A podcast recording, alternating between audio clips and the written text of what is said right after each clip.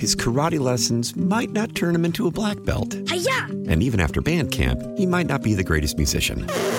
But with the 3% annual percentage yield you can earn on a PenFed premium online savings account, your goal of supporting his dreams Thanks for everything, Mom and Dad. will always be worth it. Apply today at PenFed.org slash savings. Federally insured by NCUA. $5 minimum to open account. To receive any advertised product, you must become a member of PenFed. PenFed's got great rates for everyone. From KCBS Radio in San Francisco, I'm Matt Pittman, and this is Bay Current for Thursday, April 7th. Today, we're talking about fentanyl, something we've actually been talking about quite a bit, not just here in the Bay Area, but all around the country. It's an epidemic. KCBS radio reporter, my colleague Kathy Novak, has been on this story for us. And Kathy, this isn't the first time we've had a conversation similar to this here on, on Bay Current, but we get some new information today. And I'll just start with a thing that I think is kind of the biggest takeaway, certainly what stood out to me the most. It's surprising, but really not surprising to hear that fentanyl is now permeating its way into more drugs, more than just heroin, right? What are we learning about uh, how problematic the spread of fentanyl is becoming? Well, I think that is why we are hearing this warning uh, previously from the San Francisco Department of Public Health, now from the Drug Enforcement Administration, sending a letter to federal, state, local law enforcement partners and warning of what they've called fentanyl related mass overdose events. I think implicit in there is this suggestion that if people are doing it, they, they um, class a mass overdose as a group of three or more people in the same location. And when I spoke uh, to local experts here in San Francisco, the concern is that implicit in that is it's people who might be using party drugs, Yeah. that you're getting together with friends.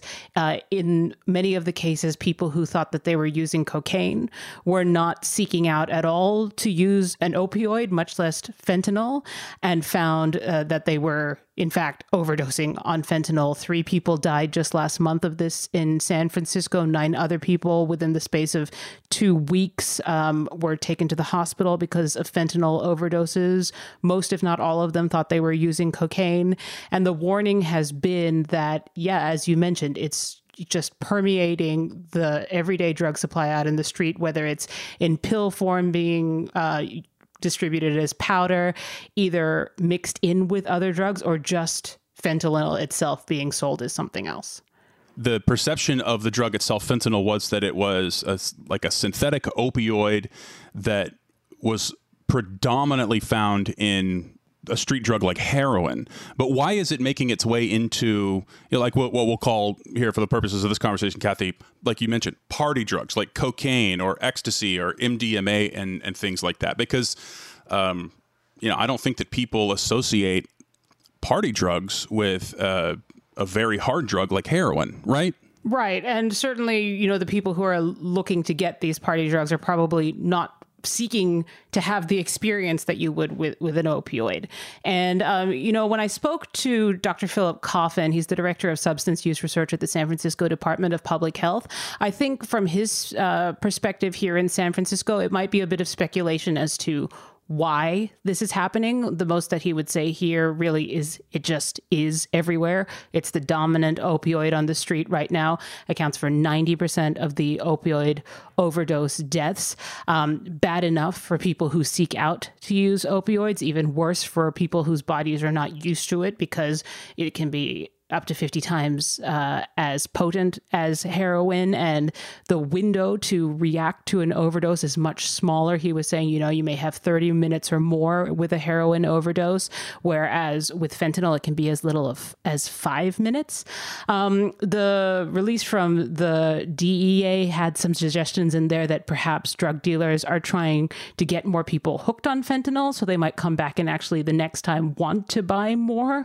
Um, so I think these are questions that the experts are still trying to answer, and of course trying to figure out what they can do about it. But in the meantime, it seems what they're really trying to do is get the message out that it's if you are going to use drugs, you need to be aware that there is that much fentanyl out there that no matter what you're planning to use, you should act as if it is fentanyl and plan appropriately. Well, that is a very curious thing, right? Like, how do you plan appropriately for something so deadly that you're not that you're not expecting? Um, what are they saying that that folks who aren't going to take the step of not using recreational party drugs uh, on weekends with friends, going out to a club, for example, if they're not going to take the step of just setting aside that part of the lifestyle that they enjoy on a weekend or with friends or whatever, what are some measures that people can take if they are going to imbibe, shall we say, with a group of friends, going out to a club, going to a party, things like that? Is it greater access to the testing kits like what paramedics would have uh, when they arrive to the scene? Is it more access to the naloxone shots that people can carry around with them in their back pocket uh, when they're out with friends or out at clubs or things like that? I mean, what can people do? Well, yeah, both of the above. So, what you're talking about there is the harm reduction, right? That, of course, the starting point is people will say, you know, don't do drugs, but accepting that people will, and therefore looking at it through a harm reduction lens. And as you said, getting your hands on test strips, testing your drugs if you can. Some of these are available even out and about in clubs, wherever you might be going. Um, carrying naloxone, also known as Narcan, which can be administered as a nasal spray, learning how to use it. Um, it is accessible uh, in, at different harm reduction sites, certainly in uh, San Francisco, um, in, in clinics around the city. And the other part of it that Dr. Coffin pointed to is, you know, as we started talking about this, these are groups of people, right? You know, out to have a good time, presumably. So the it's almost like having a designated driver with drinking. Hmm. Uh, the advice is don't all use any drug at the same time. Always have someone who is alert and aware um, in case something goes wrong, in case you end up in this situation where you thought you were taking one pill, it turns out to be fentanyl, and now everyone has taken it. The suggestion is to have someone who is always there with the Narcan ready. You know, it's a really horrible thought, but if yeah. if something goes the way that you didn't expect, at least that person can get help or administer help themselves. I guess final question, but also really shows you know my naivete here on the subject is about things the the harm risk and the risk reduction things that you just mentioned, Kathy. Like, do, so you can get naloxone you can get these test strips or, or, test kits without having to go to like a resource center in the tenderloin for example. Like uh, admittedly i don't have experience with this. I don't know but um, you know for folks who are going to you know a club or a party or to a rave or, or whatever whatever the case is right? These don't strike me as the kind of people who would be venturing into a neighborhood like the tenderloin for example where these resources might be available who are you know uh, acutely impacted by opioid addiction right? So what i'm hearing is that these are the types of things these resources they are available yeah, and I, I don't think it's that naive at all to say, Matt. You know, there are places around the country where you need a prescription for Narcan. Okay. Um, so, you know, not everyone knows exactly how to get their hands on it, how to use it. And, you know, even just anecdotally, I see on friends sort of like Instagram stories like, oh, hey, this bar has test strips right here or Narcan available. And it, it might just be random out and about that different places you might notice a little bit more have it.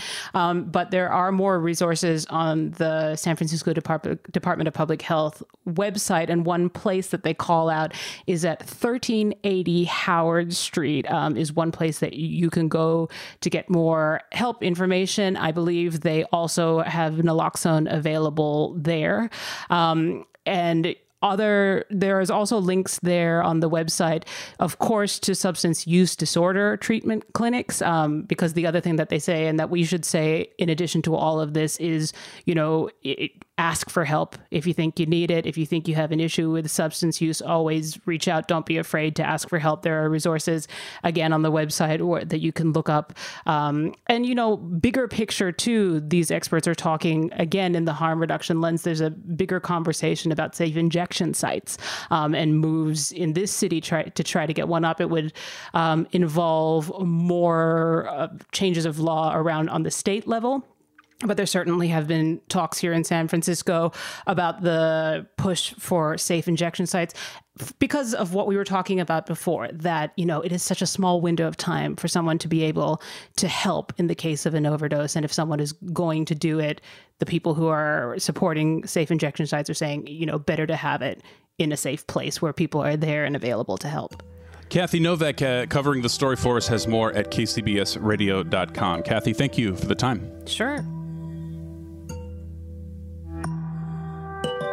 And thank you for listening. New episodes of Bay Current are out every day, and we'd love to be part of your daily routine. You can subscribe to Bay Current on the Odyssey app, Apple Podcasts, Google Podcasts, just about anywhere you listen. And we're on YouTube on the KCBS Radio YouTube page. That's it for today's Bay Current. I'm Matt Pittman. We'll chat with you again tomorrow.